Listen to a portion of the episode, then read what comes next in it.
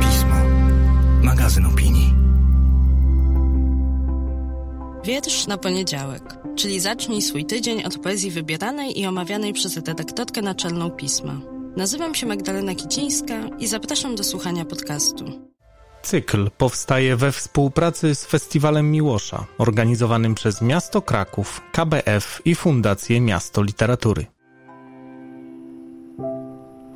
Dzień dobry, cześć, dobry wieczór, witam. Chociaż witam, jak nas pouczał sekretarz poetki Wisławy Szymborskiej Michał Rusinek, przynajmniej w mailu, w oficjalnej korespondencji nie jest dobrą formą, dobrym sposobem na rozpoczęcie konwersacji, no ale my nie rozpoczynamy ani konwersacji, ani korespondencji, tylko chyba już jesteśmy po pierwsze na ty, a po drugie już się chwilę znamy, bo to już około chyba 40, 40 odcinek, mniej więcej tak, Kuba tutaj też mi daje znaki, że mniej więcej wokół tej liczby oscylujemy, co jest bardzo miłe i zaskakujące, bo nie podejrzewałam, że podcast będzie trwał, a dzięki naszemu nowemu patronowi, czyli Fundacji Miasto Literatury, będziemy się dalej regularnie spotykać, co mnie ogromnie cieszy. A jeśli już mowa o partnerach, to mamy też takiego miłego partnera we Wrocławiu, z którego właśnie wróciłam, ale do którego niedługo, za parę dni mam nadzieję, znowu wyjadę. A Wrocław jest niezaprzeczalnie w tych dniach, w tych tygodniach, w październiku, jesienią centrum i sercem dla polskiej literatury i nieprzypadkowo, bo Wiele ważnych wydarzeń w tym miesiącu i właśnie w tym miejscu się odbędzie, już się odbywa, bo przed dwoma dniami rozpoczęły się obchody rocznicy, pierwszej rocznicy przyznania Literackiej Nagrody Nobla Oldze Tokarczuk i we Wrocławiu właśnie noblistka świętuje, a to świętowanie to, to nie tylko miłe chwile, tort, bo zapewne tort będzie i przemowy, ale też pretekst do spotkań, do dyskusji, do debat, bo Nobel dla Olgi Tokarczuk, poza tym, że no, niezaprzeczalnie jest najważniejszym wydarzeniem literackim w ostatniej dekadzie, czy dwóch dla polskiej kultury, no to też jest taki moment, o ile przyznanie nagrody może być momentem, taki przyczynek do tego, żeby zastanowić się, gdzie my literacko, ale też szerzej kulturowo, kulturalnie jako społeczeństwo jesteśmy. I to właśnie się dzieje we Wrocławiu już kilku dni. A poza tym wydarzeniem jeszcze dwa inne ważne, bo rozpoczyna się za pięć dni, czyli już za chwilę piąty Międzynarodowy Festiwal Poezji Silesius, a w ramach tego festiwalu poza nagrodą za debiut i poza bardzo wieloma spotkaniami, dyskusjami, warsztatami, koncertami, też wydarzenie, o którym za chwilę powiem troszkę więcej, bo jego bohaterem jest bliski mojemu sercu, bliski pismu, redakcji, miesięcznikowi, mam nadzieję też czytelnikom i czytelniczkom. Eugeniusz Tkaczy-Szyndycki, bo to on jest laureatem tegorocznej nagrody za całokształt pracy twórczej. I kiedy przeglądałam program, bardzo bogaty program wydarzeń, które organizuje, którym patronuje Wrocławski Dom Literatury, to spotkanie wokół poezji Eugeniusza Tkaczy-Szyndyckiego, który poprowadzi i o niej opowie o tym też, dlaczego zdecydowano się uhonorować tego właśnie poetę, tą właśnie nagrodą w tym roku. Tę laudację i, i to spotkanie poprowadzi profesor Piotr Śliwiński, który, jeśli nie słyszeliście jeszcze nigdy, w jaki sposób on opowiada o współczesnej poezji, to naprawdę coś ważnego was ominęło, ale z uwagi na to, że Piotr Śliwiński dosyć regularnie pojawia się w różnych miejscach i o poezji mówi i do poezji zachęca, mam nadzieję, że niedługo będziemy mieli okazję, żeby porozmawiać tutaj w podcaście. Dlatego jestem bardzo ciekawa, co on i w jaki sposób on spróbuje nazwać twórczość tego poety, bo ja przyznam, troszkę tutaj jestem bezradna. A bezradna jestem dlatego, że trudno Dyckiego jakoś złapać. On jest naprawdę tak bardzo osobny i tak bardzo w poprzek i na przekór, że to chyba są takie słowa, których użyłabym, gdyby ktoś mnie zapytał, jaka jest jego twórczość. I ta moja bezradność, czy taka niemożność uchwycenia go jest jednocześnie powodem, jednym z powodów, dla których tak chętnie po jego poezję sięgam, bo do czego można być pewnym, kiedy się czyta Dyckiego, to to, że on zaskoczy, że mimo pewnych wątków, które dosyć regularnie pojawiają się w jego twórczości, nie ma w niej przewidywalności. Jedyne właśnie, czego można być pewnym, to to, że niczego nie można być pewnym, kiedy Dycki wydaje nowy tomik. A w moim sercu on jest też ważny, znowu tak jak w przypadku Ewy Lipskiej, taki tutaj pojadę prywatą, mówiąc bardzo nieładnie kolokwialnie i tak jak naczelna redaktorka nie powinna mówić. Eugeniusz Tkaczyszyn-Dycki jest osobą, do której napisałam, kiedy przed trzema laty powstał taki pomysł, żeby powołać do życia pismo i że w tym piśmie będą się ukazywać wiersze, a że znaliśmy się od nie od dawna, nie od bardzo dawna, więc nie, nie jesteśmy w zażyłości, ale mimo to pozwoliłam sobie się do niego odezwać. To była jedna z takich osób, która odpisała od razu, to znaczy bez wątpliwości, bez zbyt wielu pytań, o co w ogóle z tym pismem wam chodzi i co to ma być.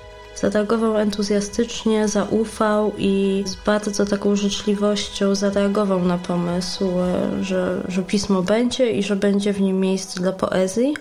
I od tamtej pory nasza korespondencja, chociaż nie jest bardzo intensywna, to trwa. I dla mnie było to ujmujące, to jest być może zbyt miękkie, trochę takim tanim sentymentalizmem pachnące słowo, ale na pewno ważne, że, że właśnie zaufał i że zgodził się przysłać wiersz, który w pierwszym numerze mogłam opublikować. Piosenka na dziesięciolecie za chwilę jej razem posłuchamy, to i znowu chciałabym powiedzieć typowy dla ostatnich lat jego twórczości wiersz, ale to słowo typowy, którego chciałam użyć, od razu mi się w głowie jakoś wykreśla, bo, bo zupełnie do tego poety nie pasuje. Może więc atypowy, poza, obok, na przekór, bardzo dycki, bardzo tkaczyszynowy wiersz, piosenka na dziesięciolecie. Eugeniusz Tkaczyszyn-Dycki Piosenka na dziesięciolecie. W czyimkolwiek pozostajesz ręku, to nie ma znaczenia, bo i tak pozostajesz we władzy Ketrelu od dziesięciu lat. A żadna władza nie lubi zmian. Po Pernazynie natomiast uskuteczniam wiersze, które podobają się ogółowi. Tego właśnie chce wódz. Prowadź mnie wodzu. Ten wiersz dla mnie był w tym sensie może właśnie znowuż nie używać tego słowa ani typowy, ani reprezentatywny, ale jakoś pokazywał jeden z ważnych dla twórczości Tkaczyszyna-Dyckiego wątków, tematów, czyli choroba, choroba fizyczna i psychiczna, choroba, która dotyka kogoś bliskiego, albo matki, albo przyjaciela, przyjaciółki, albo też samego piszącego. Jakaś niezgoda na ten ból, niezgoda na to, że ktoś bliski cierpi, jakaś fizyczność też opisana, czasami wręcz fizjologia. Coś między wołaniem o pomoc, rozpaczą, a taką zimną akceptacją tego stanu. Coś takiego ja w tym wierszu odnajduję. Poza tym taki wątek, który często też powraca, to jest matka, to jest relacja z matką. Opisywanie tej relacji, zmiany w niej, które z biegiem lat się odbywają, przestawienie ról. Już nie matka się opiekuje, tylko piszący podmiot liryczny opiekuje się matką. Chwycenie tej zmiany to też jest taki wątek, który u Tkachyszyna Dyckiego ewoluuje, powraca, przepoczwarza się w kolejnych wersjach, w kolejnych tomach, ale ale ciągle gdzieś tam do tego tematu powraca. Również miejsce, z którego pochodzi autor, Wólka Krowicka koło Lubaczowa, w jakiś sposób wpłynęło na zainteresowanie, to też złe słowo, na to, że polsko-ukraińskie pogranicze tętni emocjami, tętni napięciami. Nie wiem, czy napięciami można tętnić. W każdym razie te napięcia bardzo wyraźne dla wrażliwego odbiorcy świata i tego, kto go doświadcza w bardzo taki pełny, ważny właśnie sposób, no są nie do przeoczenia i nie przeoczył ich też Tkaczyszyn Dycki. W kolejnych tomach do tego pogranicza, do tego też co pogranicza, co z peryferyjności, co ze zderzenia różnych peryferiów wynika. Dla tych, którzy się urodzili nie znając na własnej skórze wielkich wydarzeń historii, ale będąc przez nie naznaczonym, czy to przez miejsce urodzenia, czy przez rodzinę, w której przyszło nam się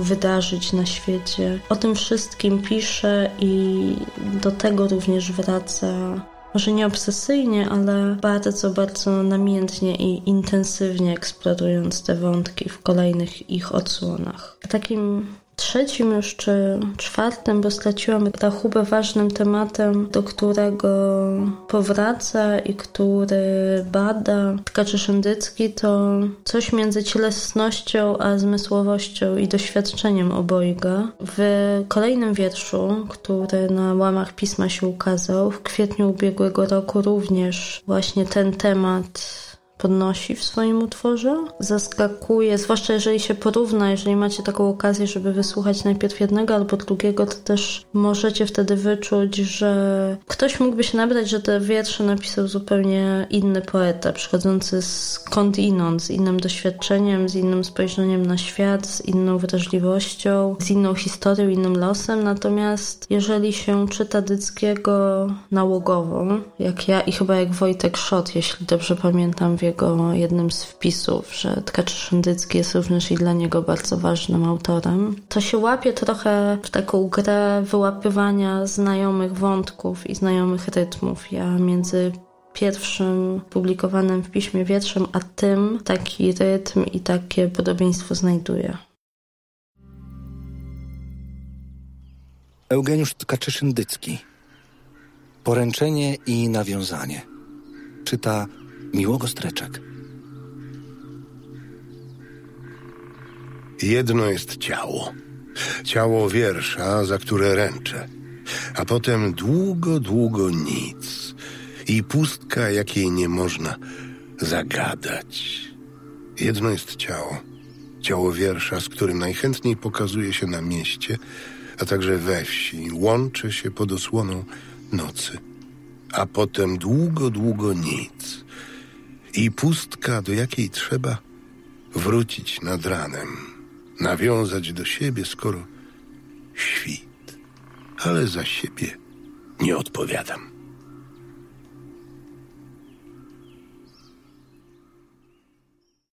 Jeśli więc podejmiecie to wyzwanie, coś was w tej poetyce poruszy, zachęci, żeby czytać, poznać więcej, to Eugeniusz Tkaczy-Szyndycki na szczęście jest jednym z tych poetów, który dosyć regularnie nowe tomy wydaje. Jeżeli miałabym polecić, od którego z nich zacząć swoją znajomość jego twórczości, to byłoby mi bardzo trudno, bo ten obsypany nagrodami, te najważniejszymi, bo i Gdynią, i Nikę, i wtedy nominacją nominacją do Silesiusa w 2008 roku, czyli piosenka o zależnościach i uzależnieniach, jest tomem, który dla mnie jest być może nie tomem dla zaawansowanych, natomiast takim tomem, który zaawansowanych w znajomości twórczości tego autora, natomiast takim tomem, który dla mnie lepiej jest czytany, jeśli można tak powiedzieć, jako kolejna pozycja nie pierwsze spotkanie z jego poetyką, natomiast jest to oczywiście bardzo intuicyjny pomysł, intuicyjna rada, która pojawia się w mojej głowie. Może dla kogoś właśnie ten tom będzie tym kluczem, który otwiera drzwi i wprowadzi w poezję Tkaczyszy Dyckiego. To jest, jak zawsze w mówieniu o poezji, bardzo intuicyjne i subiektywne, więc w tej intuicyjności pozostając, ja poleciłabym imię i znamie sprzed dziewięciu lat, nagrodzone zresztą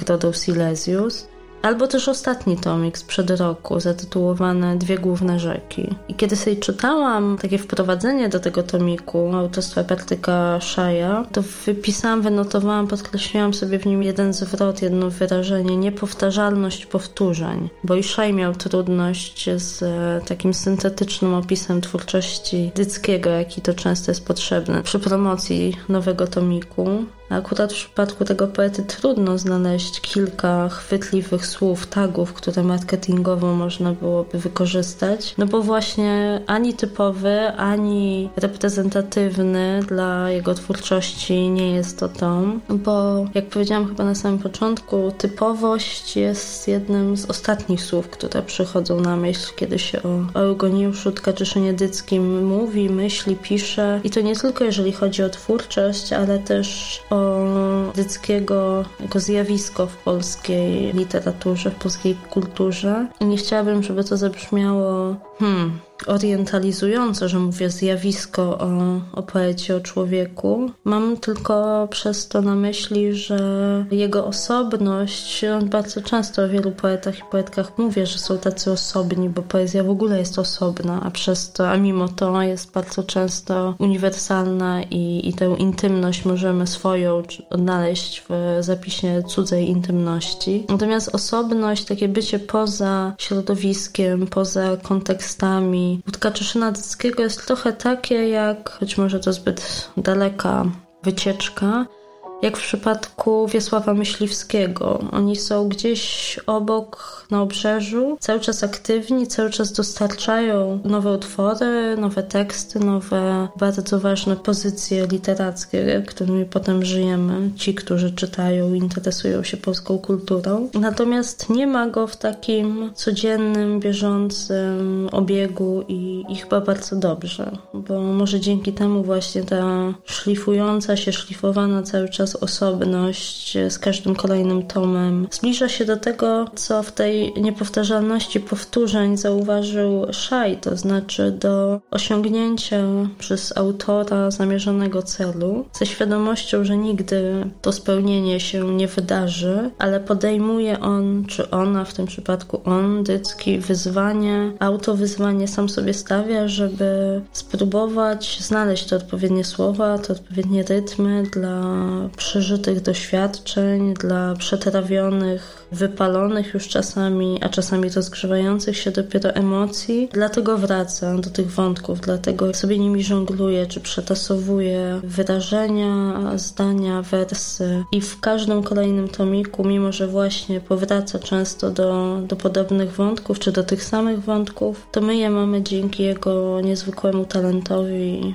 do odkrywania na nowo, do, do poznania w zupełnie innym innym zadziwiającym bardzo często kontekście, czy formie, czy rytmie. I wydaje mi się, chociaż właśnie bardzo jestem ciekawa konkretnych słów i konkretnych zdań, które padną w laudacji przy okazji wręczenia mu tej nagrody, ale wydaje mi się, że właśnie dlatego nagroda Silesius za całokształt twórczości w tym roku, kiedy wszyscy być może nie byliśmy jak Dycki, ale byliśmy bardzo blisko jeśli chodzi o to odizolowanie się, o to bycie wyspami gdzieś tam samotnymi, pojedynczymi, które na różny sposób on przez wiersze, a my przez jakieś rozpaczliwe czasami próby kontaktu ze sobą przez, przez ekran, kamerkę i mikrofon, ciągle podejmujemy, żeby gdzieś tam dotrzeć do drugiego człowieka z tej małej, osobnej wyspy.